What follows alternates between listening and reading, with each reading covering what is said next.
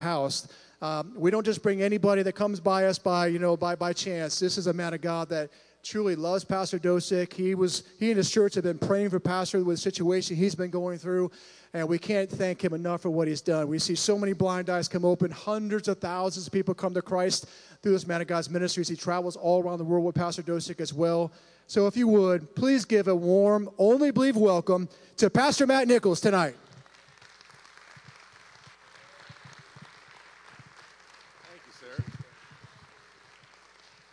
Well, good evening and God bless you. You may be seated. Praise God. We're in Pentecost. Hallelujah. I was 16 years I grew up Pentecostal. But we were the goofy kind. I don't know if you've ever come in contact with a goofy Pentecostal, but we was one. And there were some things that went on in our churches. They weren't very biblical, but they were very spiritual.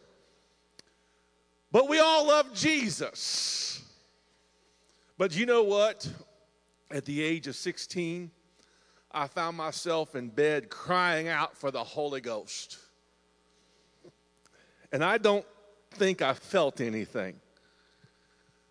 Now, I'm from uh, southeastern Ohio. Anybody ever hear of Salt Fork State Park? I live two miles from the park entrance. That's the Bigfoot capital of the Midwest. Nobody has ever seen Bigfoot and myself in the same room. But uh, we had a farm, and, and there was a storm coming, a snowstorm.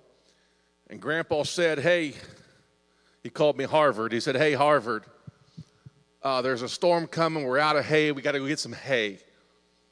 And we got in the truck to go get some hay. And he began to give me a typical old farmer lecture. And at that time, the Holy Ghost came on me. And I began, to, under my breath, speak in other tongues. And I knew God was speaking to me like this warm, fuzzy. Now, we're just going to get hay and it's getting ready to snow, and the, and the Holy Spirit came over me and said, You're praying for your life. And you know, five minutes later, we hit a patch of ice and we rolled that truck several times. And both my grandpa and I walked out of there, no scratches, no broken bones. And I learned, man, we, I, the Holy Ghost is real. The Holy Ghost is real. Amen. And tonight, now look, Pastor Eric said some really nice things about me. I, I sometimes I, I, want to come here and preach more often because I feel really good about myself. Hallelujah. But, I, but what if tonight, what if tonight, now I, I'm going to be obedient to the Holy Ghost and, and lose some spiritual gifting. But what if tonight you could lose some spiritual gifting in you?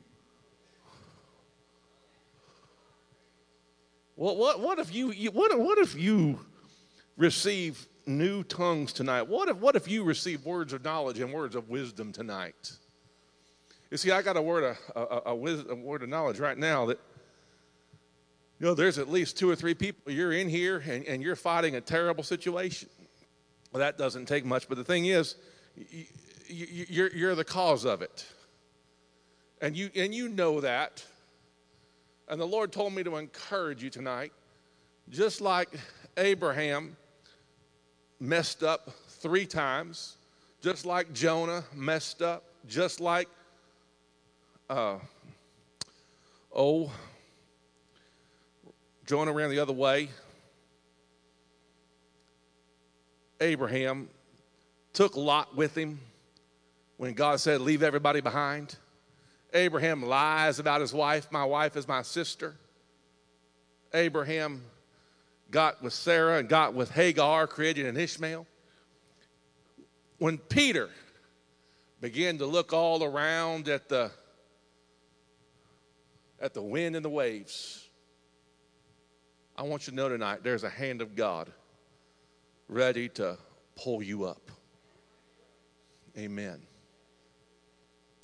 Now, I believe tonight, in just a moment, we're going to speak on Melchizedek. we're going to we're going to teach you three verses of the Bible tonight. And I want to show you something maybe you've never seen. And I believe that tonight, just like we I'm having a word of wisdom, there's someone here and you're in a mess and, and you know you were part of the reason you're in the mess, but God is faithful to deliver you. Amen. And you needed to hear that tonight. Amen. But what if, what if tonight you get such a direct line to Pentecost that you're getting words for other people? That you're laying your hands on the sick, that you're prophesying. Amen. Wouldn't that be awesome? Wouldn't that be awesome? It's not just, thank God for that wonderful introduction of, of that I had, but I think we ought to be able to introduce you like that. We ought to be able to introduce you. Man, here's a person, signs and wonders follow. It doesn't say signs and wonders follow preachers that believe. It says signs and wonders shall follow him that believe. And him is him and her. Amen. Do you believe tonight? They shall speak with new tongues. They shall cast out devils. They shall lay their hands on the sick and they shall recover. Praise God. Well, hallelujah. I, I do want to honor Pastor Dosek spiritual father. Eric is right. Brother Eric is right. I was, I mean, we couldn't get more than 10 people to come to our church. By the way, today is our 21 year anniversary of starting our church.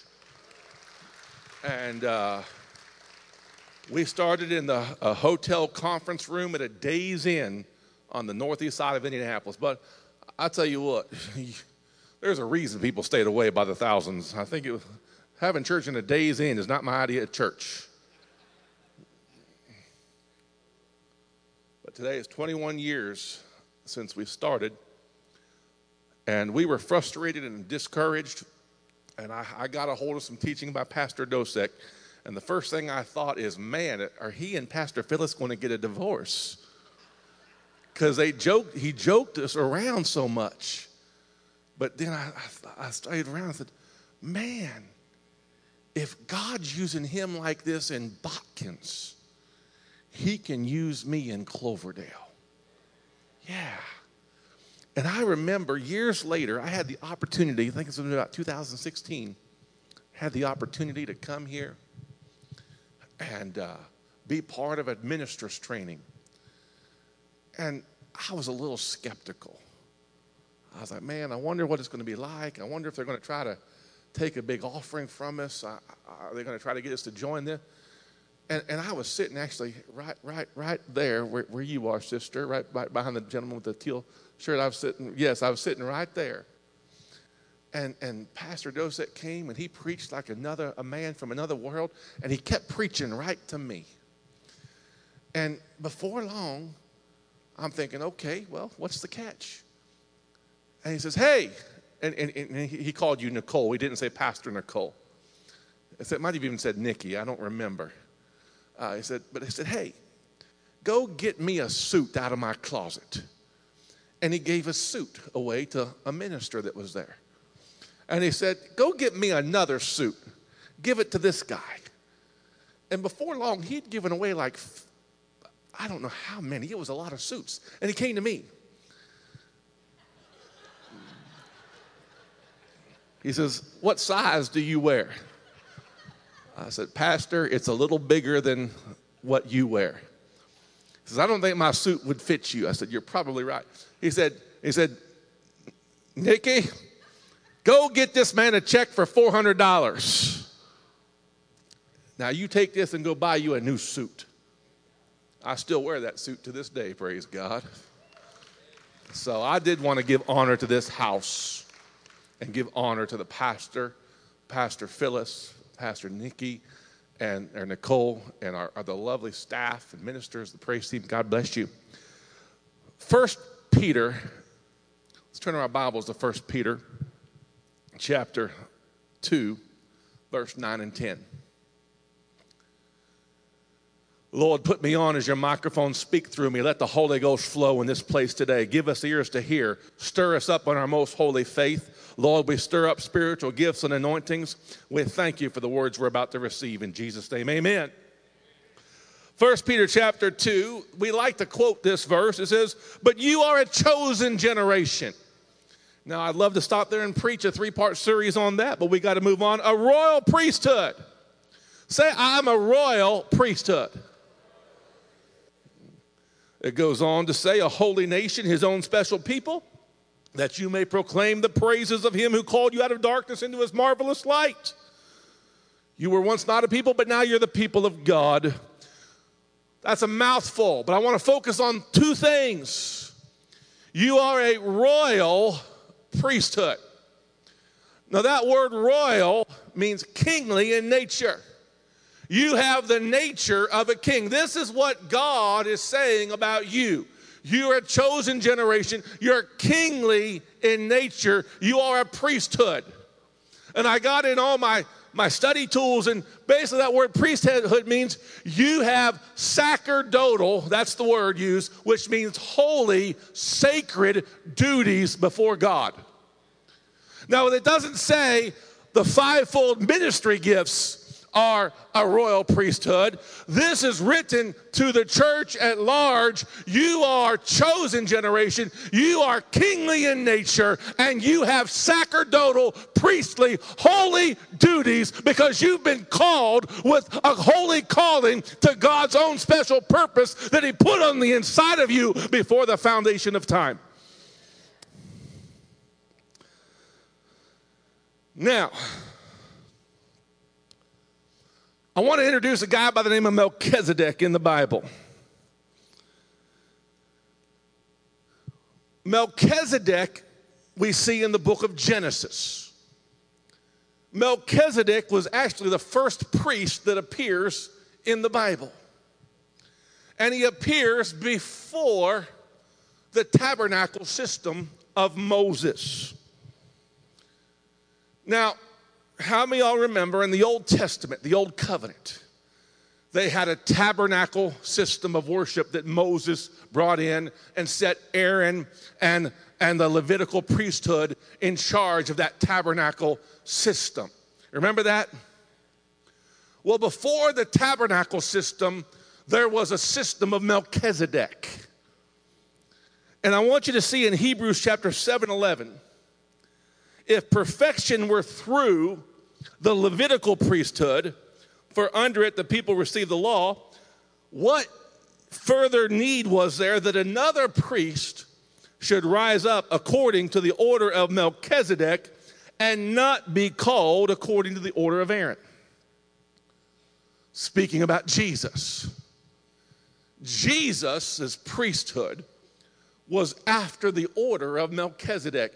The Bible gives one, two, three, four, five, six other references that tell us, all in agreement, that when Jesus patterns his ministry, it is not patterned after Aaron or the Levites, it is patterned after Melchizedek. Now, very first thing we learn what are you? You are a royal priesthood. So, what we want to ask ourselves who is Melchizedek? Why was Jesus not after the order of Aaron? And what does that mean for you and me as a royal priesthood? Melchizedek is introduced in the Bible in Genesis chapter 14. We're going to look at verse 18 through 20. These are three verses. Everybody say three. Okay? There are three verses in the Bible that tell us about Melchizedek. That's it. Three. In real time. The book of Hebrews refers to Melchizedek, but we only see three little verses that we're about to read about this priest, king that Jesus modeled himself after. So, watch this. Genesis 14, verse 18 through 20.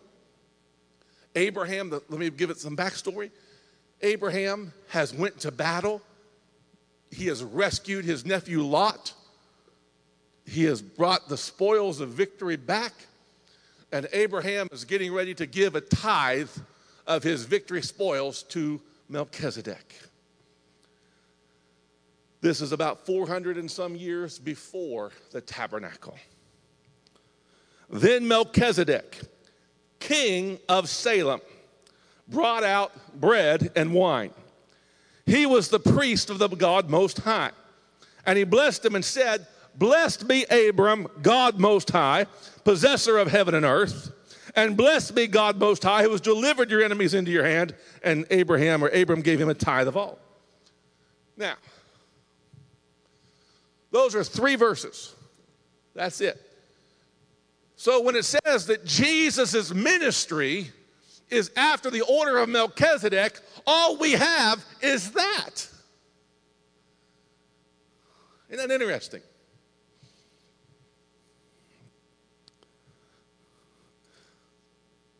So, what can we learn? Oh, well, I guess the first thing I want to know is when I, when I think about the tabernacle worship system, I think about Aaron, I think about the Levites. You know, in the back half of Exodus, they start introducing this system of worship. And then they give us Numbers, or Leviticus, Numbers, Deuteronomy. How many of y'all have spent some considerable time in Leviticus, Numbers, and Deuteronomy? Some of you say, no way, but hopefully you've read it.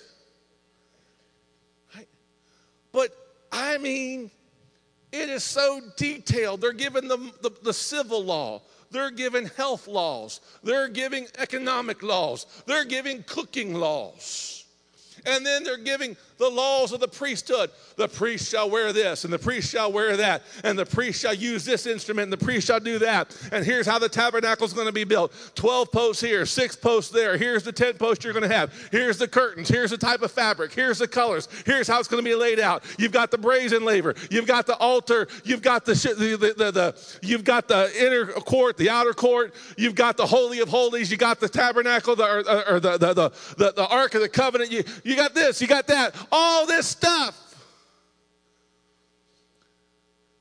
And it goes on. And, and, and quite frankly, I, have read these over and over, and, and I'm still sometimes, as, as much spiritual training as I have, I still don't know everything about all those little instruments and all those little things they're supposed to do. But then we have Jesus and the ministry that Jesus follows, three verses. That's a lot simpler, isn't it? You know, it's kind of like go back to the Garden of Eden. When God set the whole thing up, think about the simplicity of creation. Here's Adam, here's Eve. Okay. Adam, I got a couple things for you. That's it. I want you to take care of the garden. You, don't have to punch a time clock. You don't have to do it by the sweat of your brow. Just take care. Name the animals, love on the animals. And be fruitful and multiply. Adam's like, okay. Oh, yeah, one bad tree. Don't eat the bad tree. That was the simplicity of creation. And what did the devil do when he showed up? Well, let's have a Bible study. Can I tell you something? Can, can I just say something as a pastor? And, and I mean this lovingly, I mean this kindly. But as a pastor, I get tired of Bible teaching without Bible living.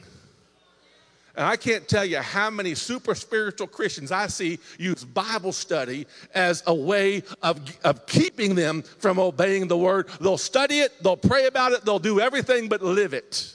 Let me tell you something. You live the Bible, you're going to get a lot further than just studying the Bible because the Bible says knowledge puffs up. And I met a whole lot of puffed up Christians who study, study, study, and they're rebellious as Satan and they'll hug you in church on Sunday morning with a knife sticking in your back. But they're having Bible study. Don't be one of them. Because Satan shows up with Bible study. He says, Well, let's just break down what God really said here. Let's just, let's just take this simple truth and let's see if we can't make it a little more complex. And then confusion comes in, and all of a sudden human desire comes in, and then we have sin.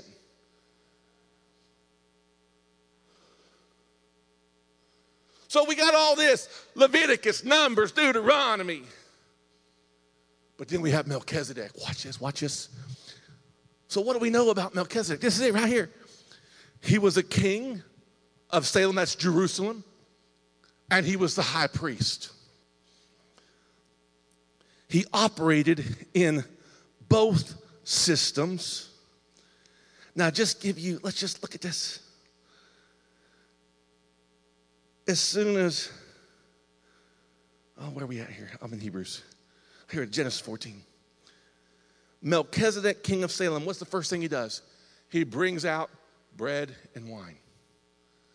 Melchizedek, 400 years before Moses, he said, You know what? My priesthood points to Jesus Christ, to the cross and the blood. You want the Jesus priesthood? We're going to have a priesthood that focuses on the cross and the blood. Jesus paid it all on the cross. The reason why we can lay our hands on the sick and they recover. The reason why we have the Holy Ghost and we can speak in tongues and we, we can get words of knowledge. The reason why that our needs are provided for by Christ Jesus. The reason is, is because the work on the cross, Jesus said, it is finished. And he poured out the blood of himself as the ratifier of that covenant that every word that he said is true. Yeah. Mm. So, the first thing we see the cross and the blood, and then he blesses Abraham. I, I, I, sometimes we think, oh my goodness, God's mad at me, God hates me he blesses Abraham. You want to see the Jesus priesthood? Jesus is here to bless you. Jesus is here to save you, to heal you, to prosper you. Jesus is here to give you a future and a hope. That's it. We don't, we don't have to get into, and he wore this kind of an ephod, and he had this kind of a pulpit, and he carried this kind of a translation of his Bible. No, it was very simply, he pointed to the blood, and he pointed to the cross, and he blessed the servant of God. Woo, man. He received tithes. Oh, my, ladies and gentlemen, giving is an important part, tithing is an important part. And that's it. It's that simple. And we've already read Hebrews chapter 7 that tells us that if the Aaronic priesthood or Aaron's priesthood was not without fault, we wouldn't need another priesthood. So we have Jesus after the order of Melchizedek. Now let's go back to the Aaronic system. You were, under the Old Testament, you could be a priest or you could be a king. You couldn't be both. If you needed a word from God, if you were just average Jew, Rebecca, Sarah, Samuel, whatever your name was, and you needed a word from God, you had to go down to the tabernacle and you had to bring Lucky the lamb or Maggie the goat. And Lucky was not going to be lucky that day. And you were going to make an offering. And they were going to take that blood and apply it to atone for your sin. And then the priest would say, okay, I'm going to go in and try to hear a word for you. You couldn't go to God on your own merits. Now, if you were a priest, you could. But they had to get it through a priest.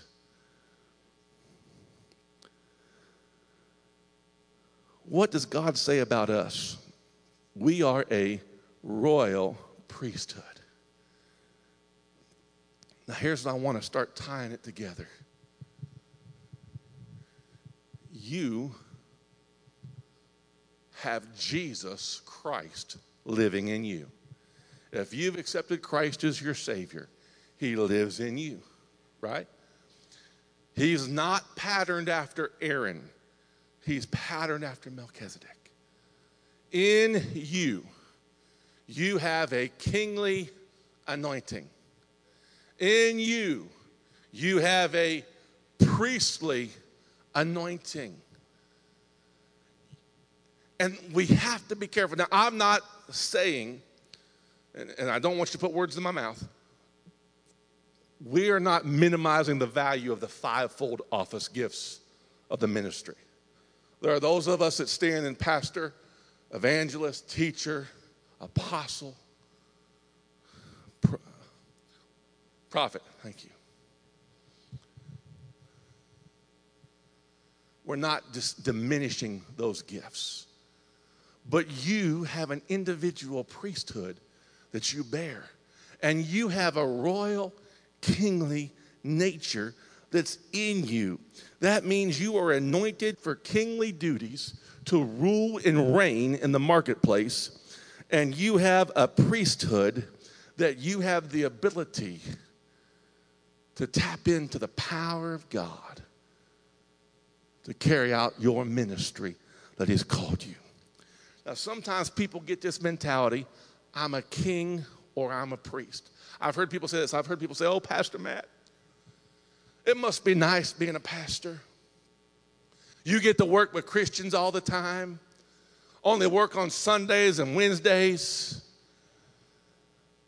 It must be nice being a pastor because what you do really counts for the Lord. It's eternal. And, and they sometimes say, oh, pastor, you know, it's frustrating having to work in business. It's frustrating having to work in the secular world. And I go to work and people are cursing and it's dark and it's hard. Let, let me tell you something. We, we got to get out of that mentality because you're a king.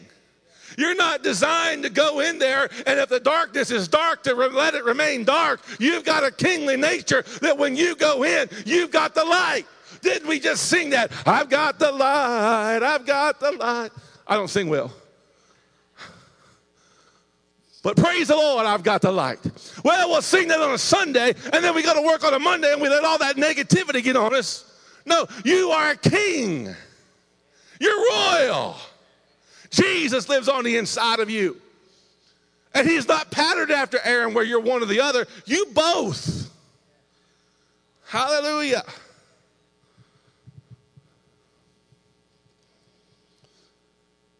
Now, I've seen ministers. Oh, man. It's such hard work being in the ministry. Oh, man. And I ask, you ask them how they're doing. Oh, we're just uh, holding on.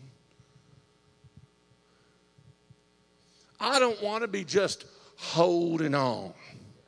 God did not call me just to holding on. He called me to my town to take over. He called me to my town to make everybody know that Jesus Christ is Lord. And you're either going to receive him or reject him, but I'm not going to allow you to be indifferent. And if you go to hell, it'll be over my dead body. Huh? Yeah. Well, guess what? People say, oh, that's good for the pastor, but that's good for you too. You see, you, everywhere you go, you're a carrier of the gospel. You're a light. You're a king and a priest.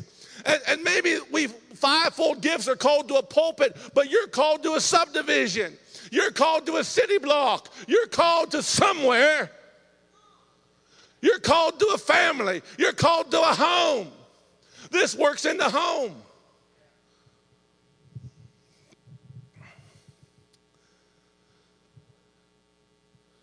But pastors would be like, oh, I wish I could just go get a job and make money and not have to use my faith all the time.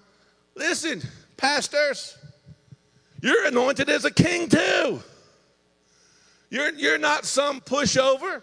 You're, you're not some second fiddle. You're not some second class, you know, just trying to do keep the board happy so you can keep your job, so you can get a paycheck. You're a mighty man or woman of God, and you have a kingly nature in you. Amen. And your congregation, the people that God's called you to, they're waiting for you to rise up and lead. Yeah. Not, you okay with this? I don't have time to teach this. It took me six weeks to teach my congregation this. This is the first time I preached this on the road. First time. So, you're my guinea pigs. Now, I'd like to take an hour on each one of these points, but I'm just going to have to mention them. some duties of a priest, not a complete list, but these are some duties that a priest would have to make intercession. You know, God's called you to be a priest. God has called you to stand in intercession. You know what intercession means? It means a covering.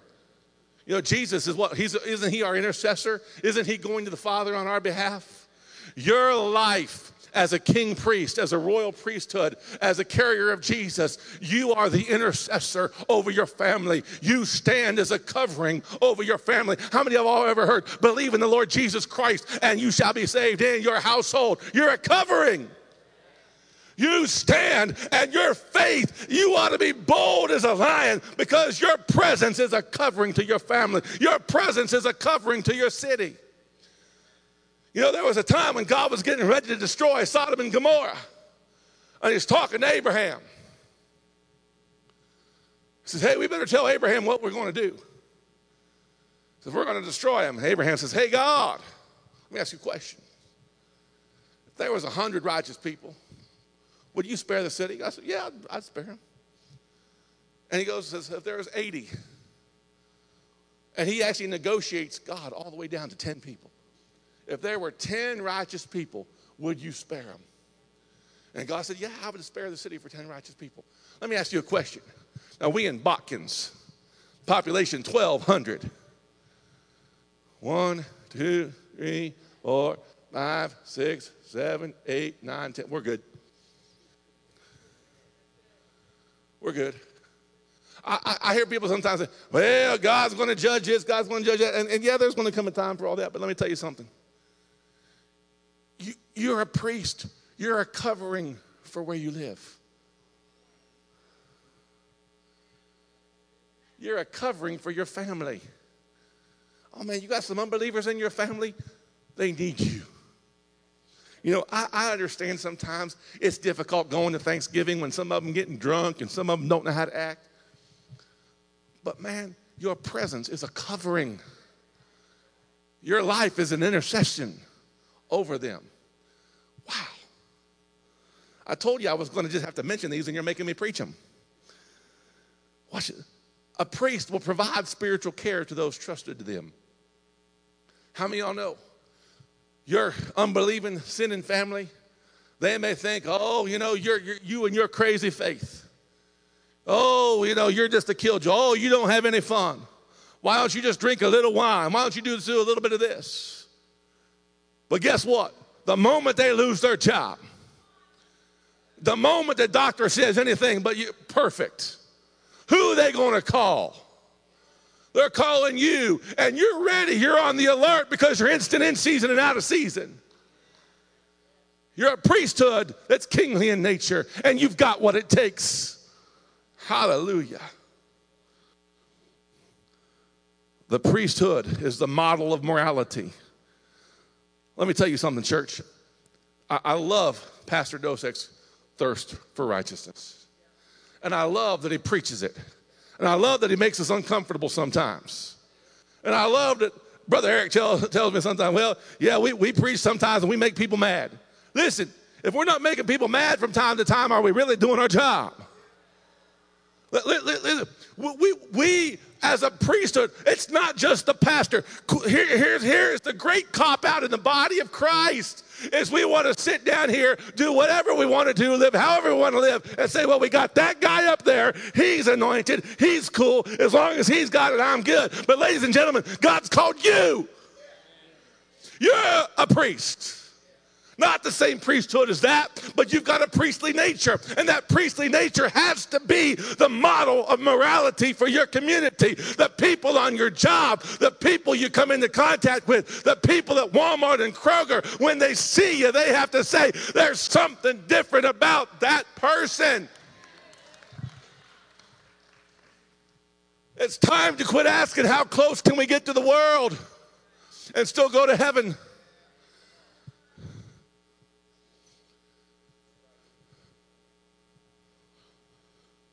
The priest will speak the word. Renew your mouth. Speak the word of God over your life. The priest will worship and lead in worship.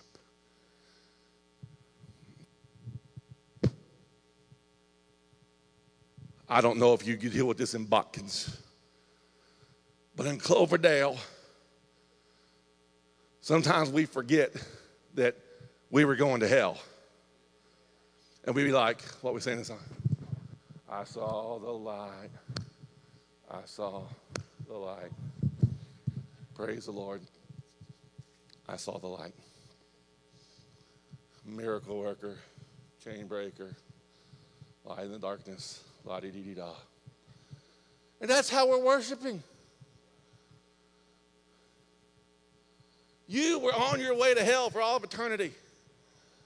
And by that cross and that blood, you're on your way to heaven. He's building a mansion for you. You're going to be walking on streets of glory. You're going to travel at the speed of thought. How dare we just sit here? This is the day, this is the day that the Lord has made. Oh, my friend. We, we, we gotta we gotta get our praise on. Get we're, we're priests. We set the tone for everybody else.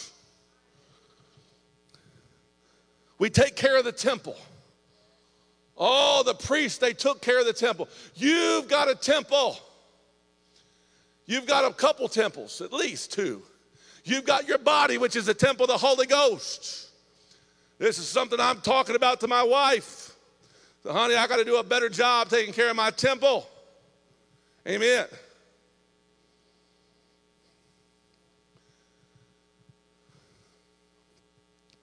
You've got a temple where you worship at home, hopefully. But you have a temple that you come, a physical temple where we come. Only believe ministry is Christian center. Hallelujah. We have a priestly responsibility to take care of that temple. Can I just share something with you? And once again, so many times the, the, the error of Christianity is we want to sit back. I'm just going to come down here. Praise God. I hope I, this isn't too dis- I just want to sit down here, put my feet up on the pews, Oh, Pastor Dosek's got this. Pastor Dosek, I got a problem. Pastor Dosek, hey, uh, there's some grass out there that needs cut. Can you guys get on that? I want my church to look good. Pastor Dosek, I need some truth. Ah! And we just come in here and we just, you know, milking it for everything we got. Man, that was kind of comfy, actually. I've never done that before.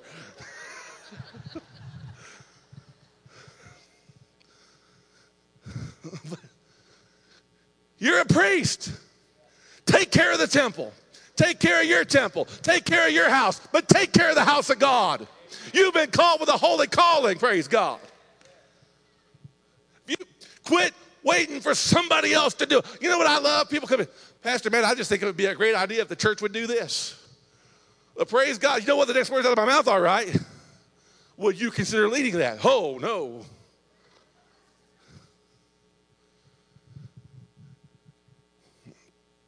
Last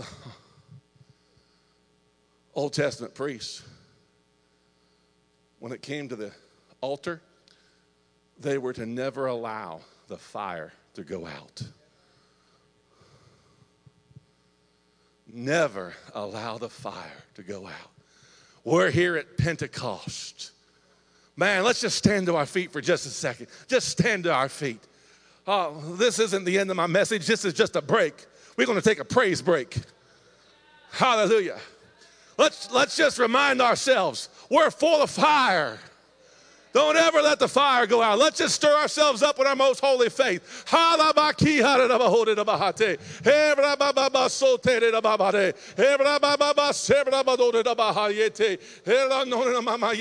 Lord Jesus, fill them with fire. Hallelujah. We just come today, Lord God. Stir us up. Lord, stir up the fire. Don't let us be comfortable in complacency. Don't let us be comfortable in the ashes of yesterday. Oh God, fresh fire, fresh fire, fresh fire fresh fire, fresh fire, Pentecostal fire, fall on us today. Holy Ghost fire, fall on us today. Fire, fire, fire in the name of Jesus.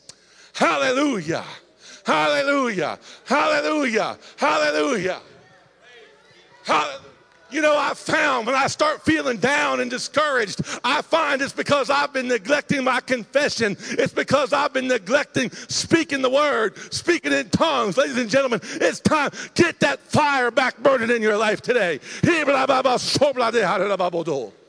Hallelujah. Speak the word of God over your life. Hallelujah. You're going to live and not die. You're above and not beneath. You're prosperous and not poor. You're healthy and not sick. You're joyful and not depressed. You're peaceful and not anxious. Hallelujah.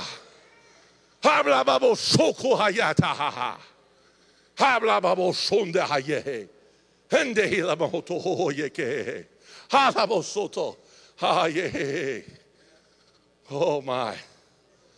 Hallelujah. Hallelujah.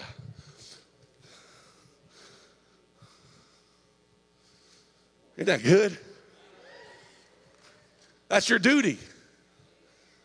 You have a sacerdotal, holy, spiritual, sacred duty as a royal priesthood. Don't ever let your fire go out. You may be seated. Melchizedek was a king. Now, sometimes we think of kings like the movies portray them sitting on a throne, bring me big dinners, get me whatever I want, serve me. But the true nature of a king is to keep the kingdom running for the good of the people. That's the nature and the heart of a king. And even in our own government, I recognize we have many shortcomings. But the idea behind our government was there would be a judicial, an executive, and a legislative branch of our government to take care of the affairs of mankind, to keep things running well. Dealing with defense, foreign policy, social programs, civil law, roads, economic issues, health issues, the list goes on. But you see, we have a kingly nature.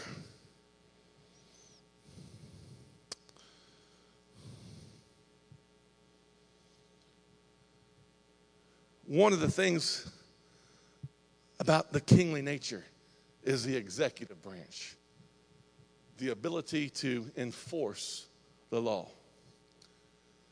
Now, I came up 75 North, came from the Dayton area. I'm from Indiana, about three hour, three hour and 15 minute drive from here. And I saw a sign on the side of the road. It said speed limit 70 mph. Now, I know those signs are important and we don't really we don't ne- neglect those signs. But when you're not in cruise control, there's going to be times you might find yourself, depending on what music you're listening to, 75, 77, a little more. And when I drive past that speed limit sign, I really don't even check my speed. But 75, I have found has a lot of white cars in the middle margin, in the middle median. Now, I didn't find this personally. I, by meeting, I just see them all the time when I come over here. There's usually three parked between here and Dayton. Now, when I see that white car in the median, I immediately look down at my speedometer and I see what I'm doing.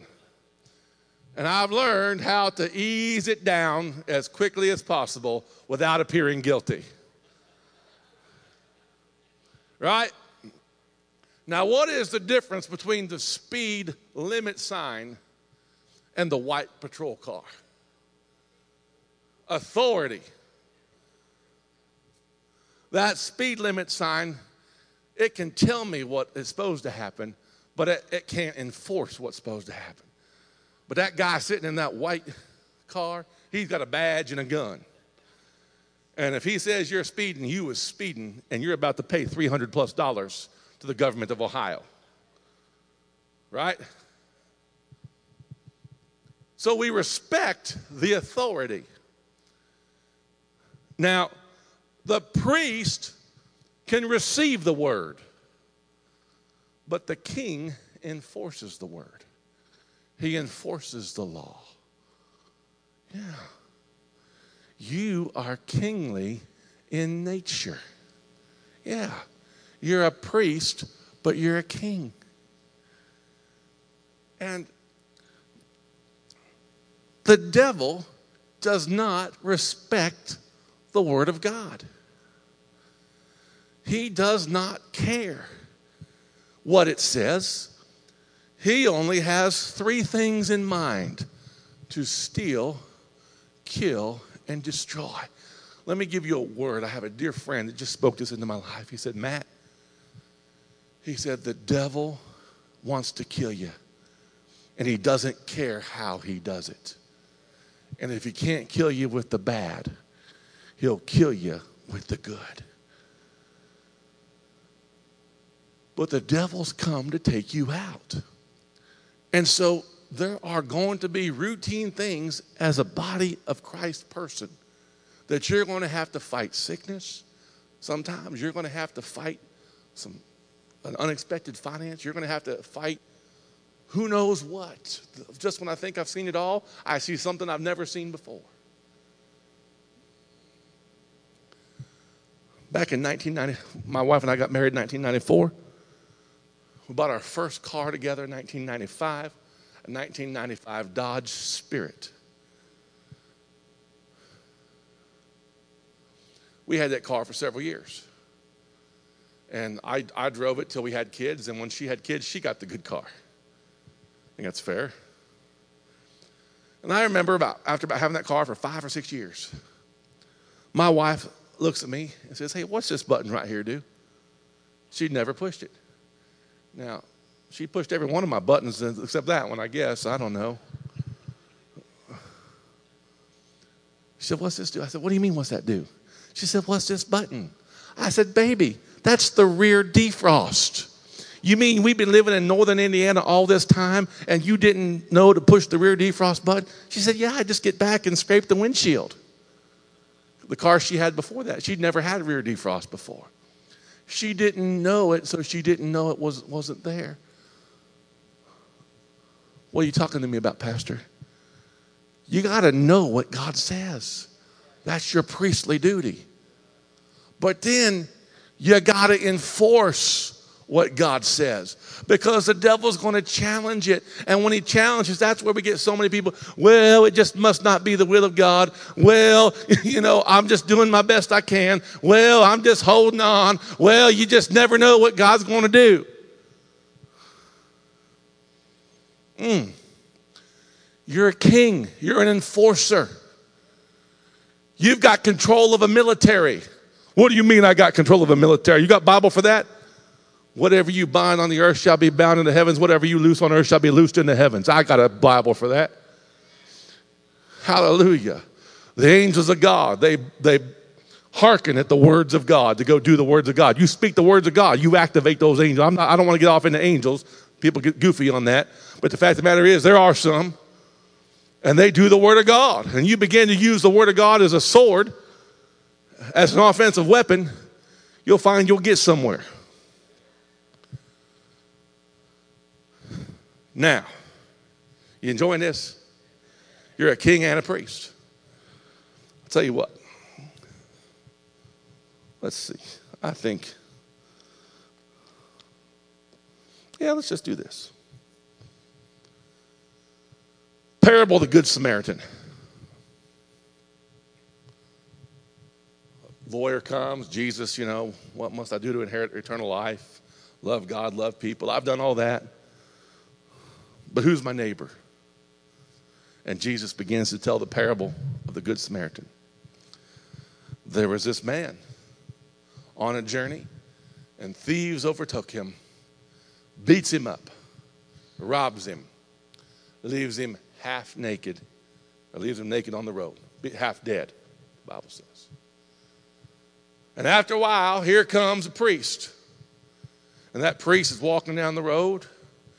He sees that man and he walks on the other side of the road and walks on. And after a while, here comes a Levite. He sees that man beat up, naked, half dead. He walks to the other side of the road. But here comes a Samaritan. Now, I know you a church bunch, so you know a Samaritan is not liked by the Jews. You know they were not popular, they were looked down upon as dirty. And the Samaritan has compassion. And he begins to deal with this issue in front of him. And he takes the guy, puts him on his own beast, takes him to the local hotel, cleans him up, gets him treated at the doctor, gets him some clothes, gets him a meal, checks him in at the local Holiday Inn. And he gives him his credit card. He says, Hey, if this guy needs anything else, put it on my card. Now, watch this. Now, I know there's people against the prosperity message. That's dumb. Y'all say dumb in Ohio still? I, I was raised in Ohio. We said dumb. I tell you, dumbest conversation I ever heard. I was in a Starbucks by our local university. And I was in there. I saw these college kids come in. And I love you, college kids. You are, I love your generation. You're going to do great things. But you do have some idiots in your generation, just like we have some idiots in the older generations, too. and these folks came in. I was listening. They drive up in a nice car, new model car. They come in, they're wearing $150 jeans, $150 shoes, $75 top, carrying an $800 iPhone. Sit down, order a $7 cup of coffee while they're attending a $50,000 a year university. And you know what I begin to hear them talk about? They begin to talk about how bad the prosperity gospel is. I'm thinking, do you not have a mirror? This man, at the drop of a hat, was able to have the ability to alter his schedule. He had a horse. How much does it cost to go to a med clinic around here? What's it cost? Walking in off the street. You don't have insurance. How much is it going to cost? Huh? Like urgent care, whatever? 150, 200 bucks. So this guy, not even knowing the dude, walks into Medicare uh, or urgent care, says, "Hey, we got to treat this guy. Here's my credit card, 150 bucks. 50, you say 1500. I asked my congregation the same question I had anywhere. It was like the price is right. Higher, high, lower. I had about 200 to 1500. Now, the man was able to afford urgent care. Takes him in. Now, local hotels, what? Buck 19 a night? Buck 19 plus tax, plus innkeeper's tax, plus all this. By the time it's all said and done, 139. Right. Puts him up for two nights. Here you go. I put this on my account. Meals. So out of the blue, this guy assumes a, a responsibility for what, $700, $800, like that? And you tell me we don't need prosperity? Now watch this. I was just having fun with that one, but let me let me take you back. Old Testament, you're a priest or a king. The guy's laying down dead. Here comes the priest. All he has is a sermon. I love sermons. I'm preaching a sermon now, in case you didn't know. But that guy didn't need a sermon.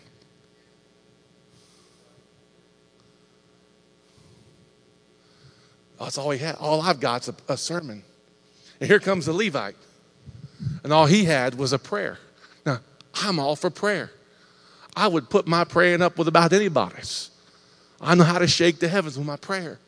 But there comes a point right now that guy doesn't need prayer as much as he needs someone pick him up, put some clothes on him, dust him off, heal the wounds, and get this guy some treatment. It took a king to come in there, someone of a kingly nature who had money, who knew how to control schedules, who had a good enough reputation that he could go into the local hotel and said, Hey, put that on my account. And they said, Oh, your account's no good. No, they do. That, that guy's good for the money.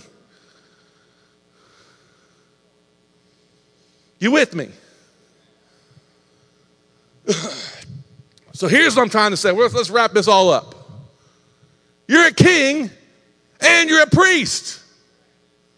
And sometimes God needs you to do kingly duties, and sometimes God needs you to do priestly duties. And sometimes your life will look more like a king, sometimes your life will look more like a priest, but you can do both. You don't have to sit down there with your, your feet up on the pews waiting for Pastor Dosek to come in and bottle feed you. You have an anointing on your life to rule, to reign, to have spiritual authority, to have earthly authority. You are a royal priesthood. You're after the order of Jesus, who's after the order of Melchizedek. And we don't have to complicate it. We don't have to go back and say, well, you have to wear this ephod and this robe and this color on this day, and you have to have this many. Pa-. No, it's real simple. It goes back to the cross and the blood. That's what it calls you. That's what causes you to stand here today, anointed and in power, is not because of you, but because what Jesus did. Hallelujah.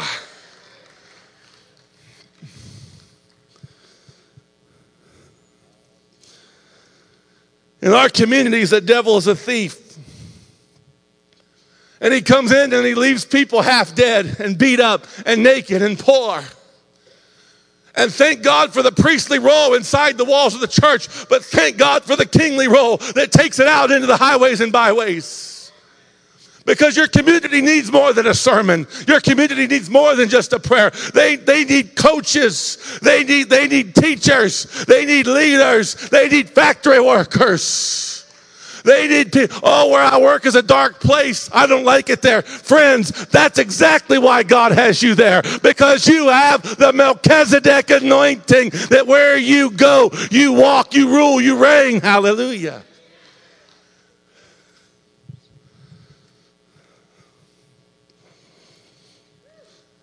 In the wilderness, Jesus preaches hours on end, days on end. He's healing people, he's teaching people. He's operating as the priest. But then he's getting ready to switch gears. He says to those disciples, Hey, they're hungry. Give them something to eat.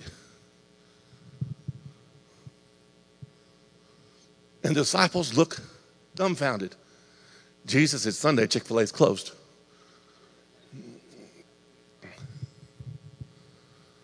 We don't have anything around here to give them something.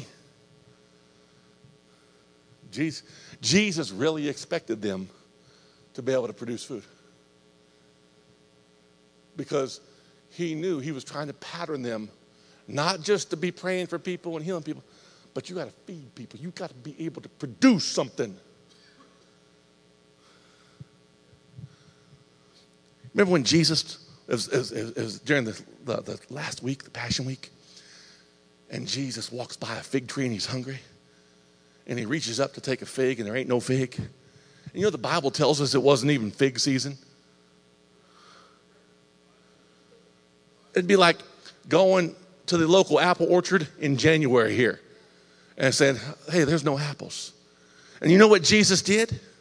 Remember what he did? He done be cursing that fig tree. He said, No one ever going to eat off of you again. Because Jesus expects us to be in season and out of season, ready to go.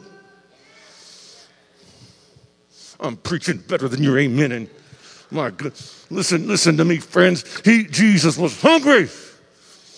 So I need me a fig. I know it's January, but I'm Jesus. I'm a king and I'm a priest, and that tree better have something for me. And that tree had nothing for me. You ain't ever to sprout fruit again. Body of Christ, I love you so much, but that is a New Testament principle. Jesus expects you to be ready. He expects you to operate in your kingly nature. He expects you to operate in your priestly nature at a moment's notice. Oh, Pastor, I don't feel like it. Oh, Pastor, I'm tired. Oh, Pastor, they've been working me a lot extra. Oh, Pastor, we've been sick. Oh, Pastor, we got we just got a dog. Oh, Pastor, we just we just got a land. Oh, oh, Pastor, they got this new series on Netflix. Oh, Pastor, this. Oh, Pastor, that in season and out of season. You a king and a, you've got the answer for the community where God's called you. You've got the anointing. You've got the nature to rule and to reign and to be able to direct spiritual beings with your prayers.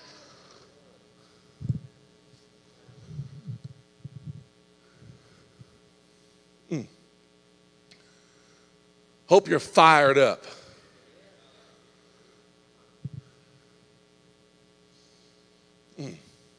I love.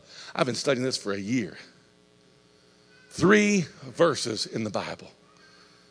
Melchizedek.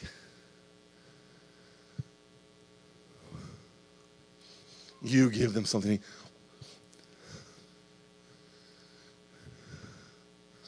Jesus was hanging on the cross. I'm gonna, I'm, gonna some of you are gonna be mad at me today. And he looks at John and he says, Behold your mother. And he looks at Mary and says, Behold your son. You see, Joseph had died, and it was the cultural tradition of the eldest born son or the eldest born to take care of the mother. Can, can I share something that's going to blow your mind?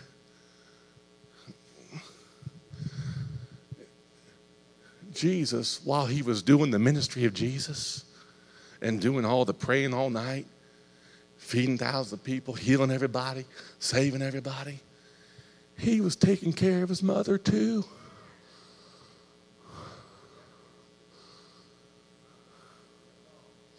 Now, I don't want to be legalistic. I don't, I don't want to be overburdening. I, I, don't, I don't want to put something on you that doesn't need to be on you. But I, could I just say something, ladies and gentlemen? This is Pentecost. We're celebrating the infilling of the Holy Spirit. You're a king and a priest after the order of Jesus, after the order of Melchizedek. It's not hard. It just goes back to very simply this the cross, the blood, and he blesses you. Well, Pastor, I don't know all about all that theological stuff. I know a lot of people who know a lot of theological stuff, and they devils.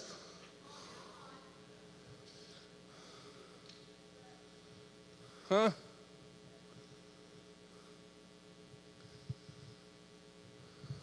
I think you got it. Did you get it? Praise God. I think you're getting it. Yeah. Now, see, here's the deal. I want to I want to reverse it on you tonight. Y'all ever see ever play Uno before? How many play Uno? And they have a reverse card. You play a reverse card. I want to reverse it on you tonight. I want I want to play a reverse card. So many times we come to church and, okay, now let's watch the pastor show. I have a need. Here I am, Pastor.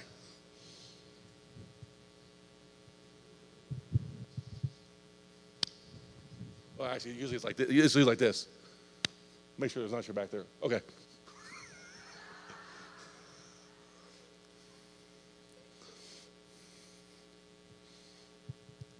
Don't you love the Holy Spirit? Don't you love having a good time?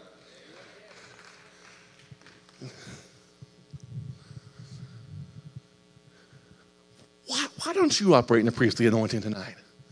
Why don't, why don't you lay hands on someone tonight? Why don't you prophesy tonight? Why don't you have a word of knowledge or a word of wisdom tonight? Why don't you receive the discerning of spirits tonight?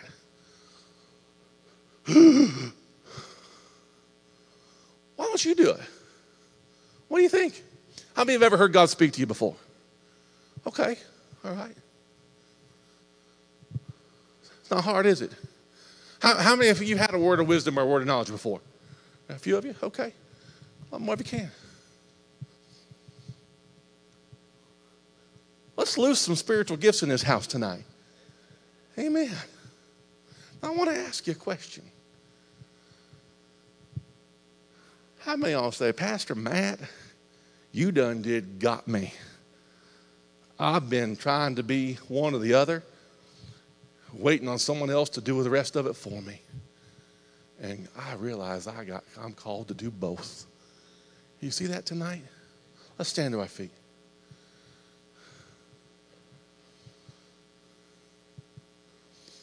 Hallelujah.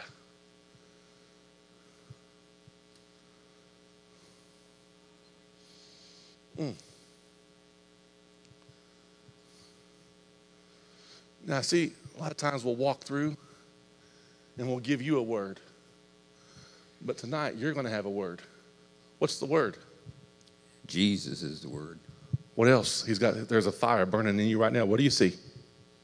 I see something that the Lord's been put in my heart that we are to prepare for the days to come. Fill your shelves full of things that will last up to six months. And that's what the Lord's been put in my spirit. Okay, all right. See, you had that, right? Okay. Now, how many, is there anybody here that, that word bore confirmation with? You said, that, that, that's good. I needed that, Pastor. Anybody here? That was for you? Say it again. Short version. Lord said, fill your, fill your shelves. Okay, spiritually speaking, spiritually speaking, get some fresh oil. How many need some fresh oil in here? See, all right. Now, I, am not going to give it to Pastor Philip because I won't get the microphone back.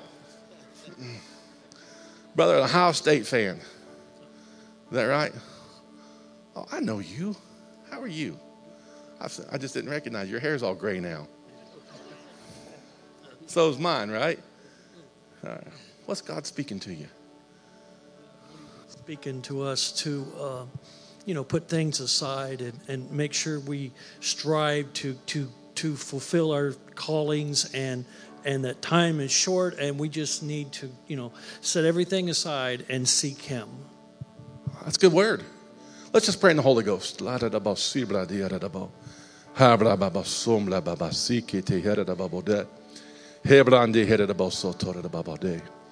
Seven of you are praying in the Holy Ghost. Let's pray in the Holy Ghost. Come on.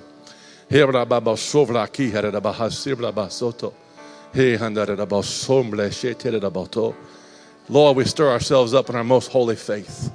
We loose the anointing of a king. We loose the anointing of a priest. We loose the spirit of Melchizedek in this place. We loose the spirit of Jesus in this place. We're full of the Holy Ghost and power. We're full of faith. We're full of anointing. We're the light in the darkness. We're, Lord Jesus, you've called us to go in to possess and occupy. We're on offense, not defense, Lord Jesus. I thank you, Lord. You put answers on the inside of us. We loose in these people the working of miracles. We loose the gifts of healings. We loose the words of knowledge. We loose the words of wisdom. We loose gifts of tongues, interpretation of tongues. Lord, we loose prophecy. We loose the spiritual gifts. We loose the power of God. We loose the Holy Ghost to stir us up in our most holy faith. Hallelujah. Hallelujah. Hallelujah. Now we're going to come back to that in just a second. We're going to come back in just a second because I believe tonight there's miracles in this house. I believe tonight that w- there's healing in this house. There are words of encouragement tonight. There are words of direction, words of wisdom. Lord, there are prophecies tonight. And we're going to come right back to that.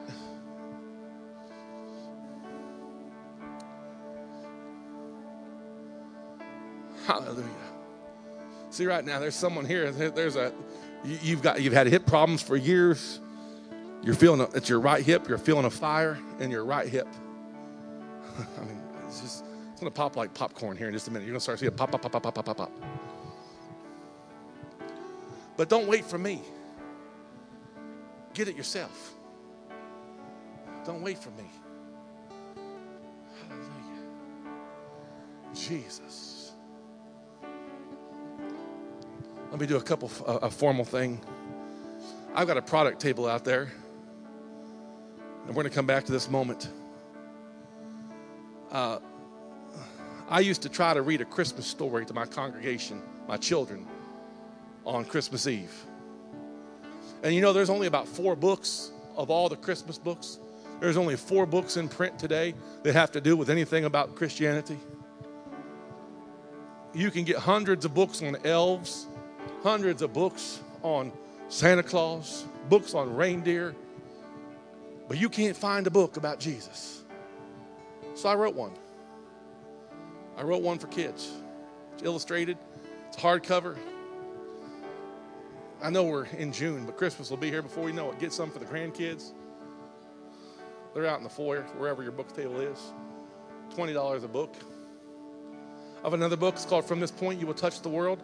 It's more designed, I give it away on the mission field to pastors free of charge. It's in several languages. But we have it here for you in English. $10. It's a story about not quitting, never giving up. Don't ever give up. It's an encouragement to you. But if you want both, just give them 25 bucks. And if you look, man, if you need, I'm the type of guy, if you want it, you don't have the money, just take it. Amen. So that's not very good business, I know. Let's take an offering. Let's take an offering. And, and this offering is actually going to go to my ministry, Matt Nichols Ministries.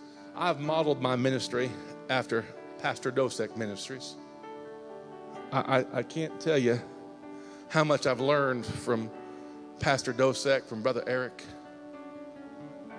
And we simply want to take the same commission that Pastor Dosek has to take this glorious gospel around the world. And I go with one of the finest teams that the world has ever seen, that many of them are here tonight. So if you'd like to sow into our ministry, you can make a check out to Only Believe Ministries Christian Center. Use your credit card, debit card, firstborn, whatever. And they'll bring some buckets up here. And if you prepare your offering, if they could prepare those buckets, come on up, guys. I'm going to pray.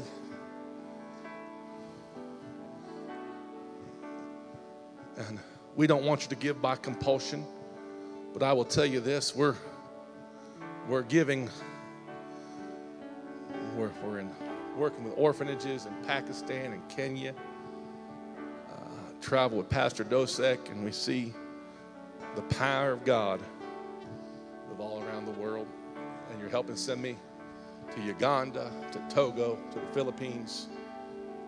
So we receive their offering. Father, I bless these gifts today. I bless the people that are giving them. We receive it into our ministry.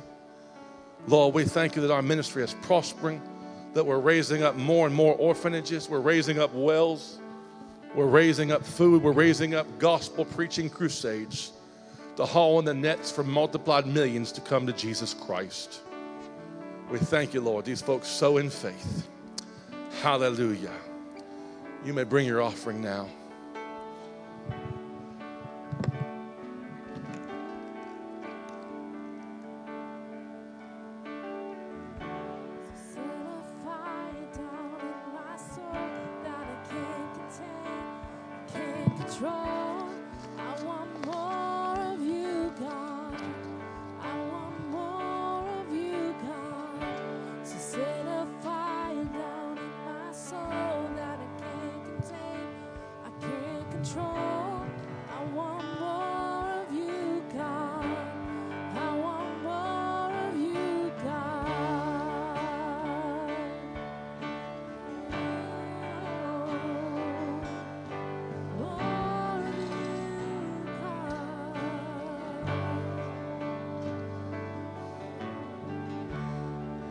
Ashley, you're awesome.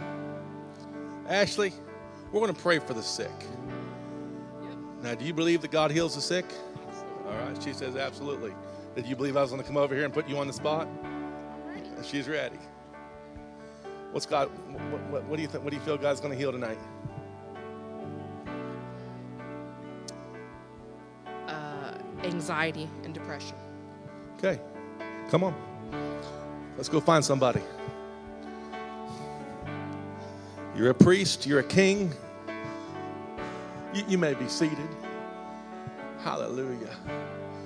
Who's got who, who's who, who who in here is dealing with anxiety? Who's got depression? Right over here. Come up here, sister. Come up here. Who else? You ha- someone here. You- over here. No, you tell them. Where are they at? Come on up. We're going to pray. You, any anxiety or depression, any type of anxiousness that you feel, come on up. We're going to pray and God's going to heal you. Amen. Now you're a praise and worship leader, right? You got that priestly anointing. You're going to operate in that kingly anointing now. You're going to take authority. Uh, come on up.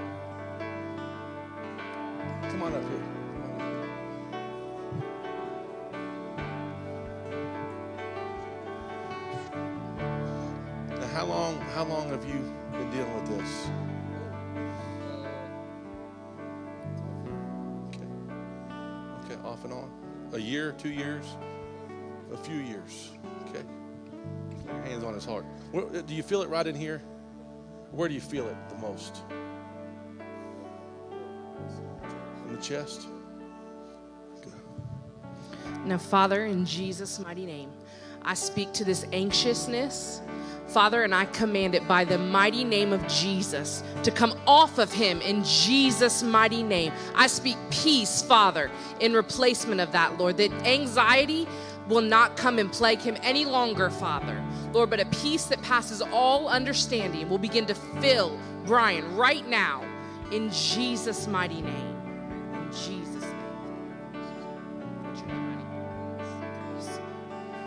Father, I speak to Grace right now, Lord. I speak to her healing from the top of her head to the soles of her feet. In Jesus' mighty name, that this anxiousness will go in Jesus' mighty name. Father, I thank you, Lord, that you will give her peace, God. Peace. Begin to fill her mind, Father, with peace, Lord, from you, only from you, God, that you receive the glory. In Jesus' mighty name. Now, Where did Brian go? Where was Brian? We come on back up? I'm sorry. Now, here's what we're going to do we're going to activate your spiritual gifting. I want you to pray for her. Now, now you three, come here, Brian. So some of the times we, we get God to move in our own life by moving in somebody else's. Let's, let's, let's what's your name? Lauren. Let's lay hands on, let's lay hands on her. Father, in Jesus' mighty name, I speak to Lauren right now. And this anxiety that has tried to hold her bound and captive, this mental anguish, I speak to right now and command it to go in Jesus' mighty name. That the chains that try to hold her will be removed right now at the name of Jesus. The name of Jesus, Lord God. Fill her up to overflowing, Lord, with your spirit in Jesus' name. Let's go. All, of us go right here. All of us lay Father, I speak right now to Holly, Lord God. I speak right now peace, Lord God. Peace to her spirit, Lord, to her mind, Father, to her body, Lord God. I speak a peace that passes all understanding, Lord, that doesn't come from anything, any man, any system, Lord God, but it only comes from you. That any anxiety and anxiousness begins to fall off of her in Jesus' mighty name for your glory, God. In Jesus. I speak to Violet right now in Jesus' mighty name. Any type of anxiety or depression that has tried to hold her captive, Lord, I command it to go in Jesus' mighty name. Father, that you reign in her spirit, in her mind, and in her soul, God. In Jesus' name, Lord, a peace, Lord, to encompass her in every part of who she is. In Jesus' mighty name. Now, here's the deal. Now, you've been ministered to tonight, but I want you to get on a search and destroy mission. I want you, see, now I'm a competitor. I was a basketball player. If you get one over on me, I'm going to get one on you. The devil's got one on you. Let's make him pay. I want you to, now, now watch. You have an anointing. You're a priest king. Priest king, priest king, priest king, priest king. Now you say, but I'm so young, Pastor Matt. It don't matter. You got to see. You got more. You, have the faith of a child. We're supposed to have faith like you, not you like us. So what you do now is you search and destroy.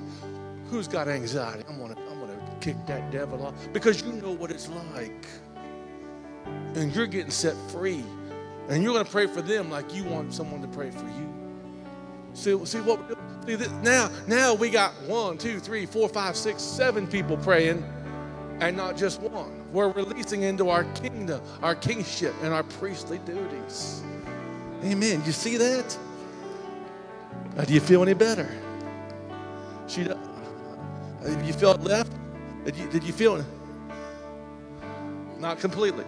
Okay, but somebody say, man, I feel so, God's doing something. Praise God. You may be seated. Thank you. Thank you, Ashley. Now, before I mentioned there was someone that had a, a, a burning sensation in your right hip. Who is that? Burning sensation in your right hip. You? No wonder I was drawn to you earlier. How long you been having hip problems? Okay, left well, left hip replacement. Okay, all right. Is there anybody here you're, you you've been saved in the last six months or the last year? You- You're, a new Christian. You're a new Christian. But two years. Who's the youngest Christian in here? I got a little two-year-old saying me back there.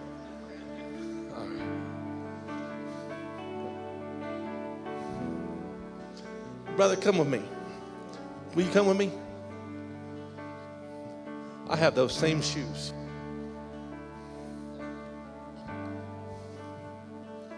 Now, it's one thing for me to pray. I, y'all know what you know what an alley oop is? Right, so they pass the ball right up, and all you got to do is step up and tuck it in. I'm doing the alley oop. I'm lifting that ball right up over the rim. We've already know the man's hip is burning. God's working on him. I want you to slam dunk it. Lay your hands on his right hip.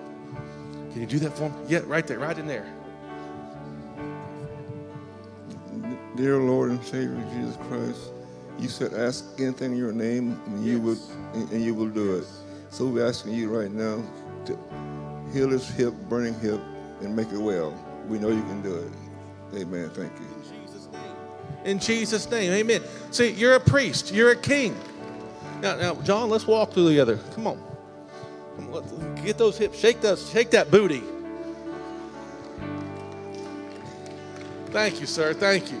Thank you. And, and- and- what I want you to understand, you don't have to wait for for for for, for the, the, the preacher to come in. You're carrying an anointing of your own. You're full of faith. You're full of the Holy Ghost. This is Pentecost. Let's just quit talking about it, singing about it, thinking about it. Let's just do it.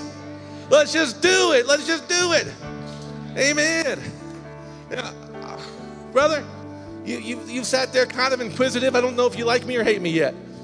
If looks could kill, I'd be dead a couple times. I'm just going to ask you have, you ever had God speak to you before? Yes? Do you believe God can speak to you now? Absolutely. I'm putting you on the spot. You think He's speaking to what, what- what's in your heart right now? What do you think God's speaking to you right now? Well, I, um, I thank Lord for being right here tonight, for hearing His word, and for becoming a, a priest as well as a king. In Jesus' name. Amen. Amen. That's a good word. You know, it's that's amazing. That is amazing right there. We just we just took time to thank God for what He's doing. I mean, ten lepers were healed. Only one came back to say thank you. Wow, isn't that good? That's awesome. See, see that word is encouraging and inspiring. And, and the problem is, we'll, we'll sit there and we, we sit there at work, and, and, and I can't tell you how many times this happened, folks. We're sitting around, it's like, oh man, we need a revival. We need revival. Oh, America's so bad. Oh, the culture's so bad. We need revival. We need revival. Oh, it's so bad. Oh, the kids are bad. Oh, this, oh, that, oh, the news. And and here you are. You've got the king priest on the inside of you, and we're just sitting back saying, well, I just don't know if I feel it enough. I just don't know if I'm good enough. Hallelujah. Right now, heart conditions are being healed. Uh, what's the, is it, the word starts with a V. Is it ventricle? The heart, the heart. Does anybody know? Ventricle.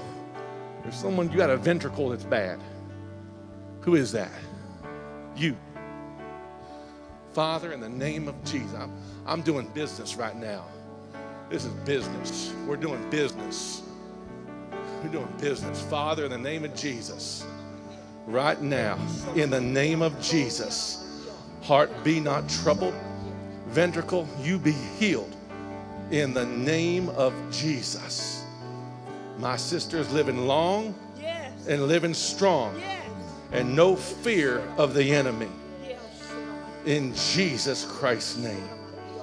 In Jesus Christ's name. Hallelujah. Hallelujah, Jesus.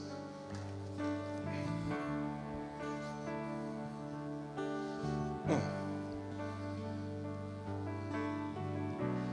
Now, we're going to do just a quick exercise and we'll be done. Let's stand to our feet. I want to show you just we're, we're waiting we're waiting for some spiritual feeling for an angel to come show up and sprinkle angel dust on us and you're waiting for god to give you a spiritual feeling about something he's already told you to do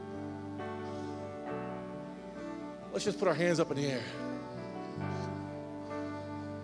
say after me say holy spirit baptize me in power the evidence of speaking in tongues Loose the gifts of the Holy Spirit in me. Loose the anointing of a king on my life. Loose the anointing of a priest on my life. Now let's just pray in the Holy Ghost. And as you do, I want you to listen for God to speak to you and give you revelation, to give you impartation.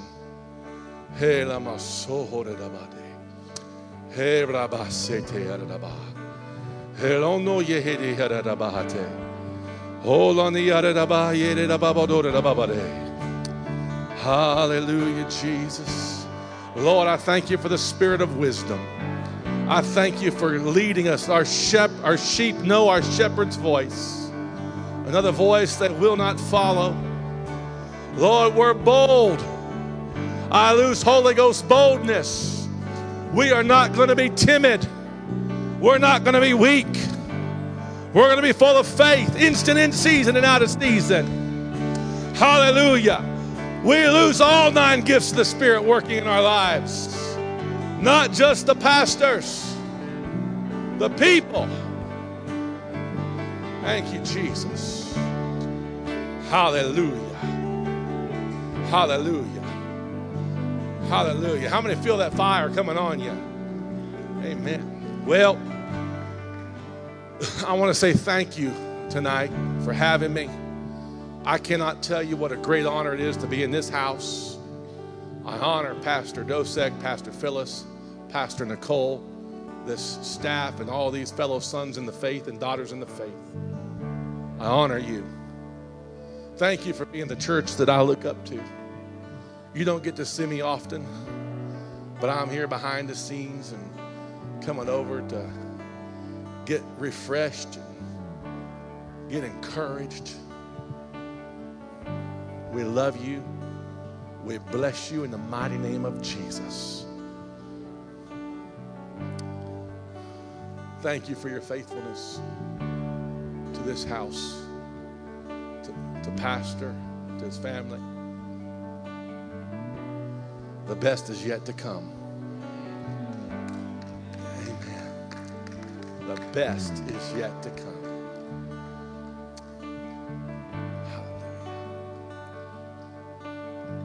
I need to.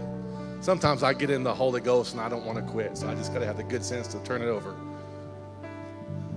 We bless you in Jesus' name. Thank you. Thank you, Pastor Matt. How many enjoy that message tonight? We are kings and priests, amen. I encourage you, if you can make it tomorrow night, we're going to have uh, Dr. Chris D'Amico here. He's been here many times before, strong miracle ministry as well. I really want to invite you, encourage you, invite somebody to come out tomorrow night with you as well. Because we believe once we get people in the house, the Bible says for, for, to forsake not the assembly ourselves, right? Let's bring somebody in the house tomorrow night so they can be impacted, they can be touched by the Spirit of God. Because we know God's word won't return void, but will accomplish what it's sent forth to do. And for those that need miracles, they'll have them tomorrow night. So I encourage you. We'll see you tomorrow night at 7 p.m. God bless you.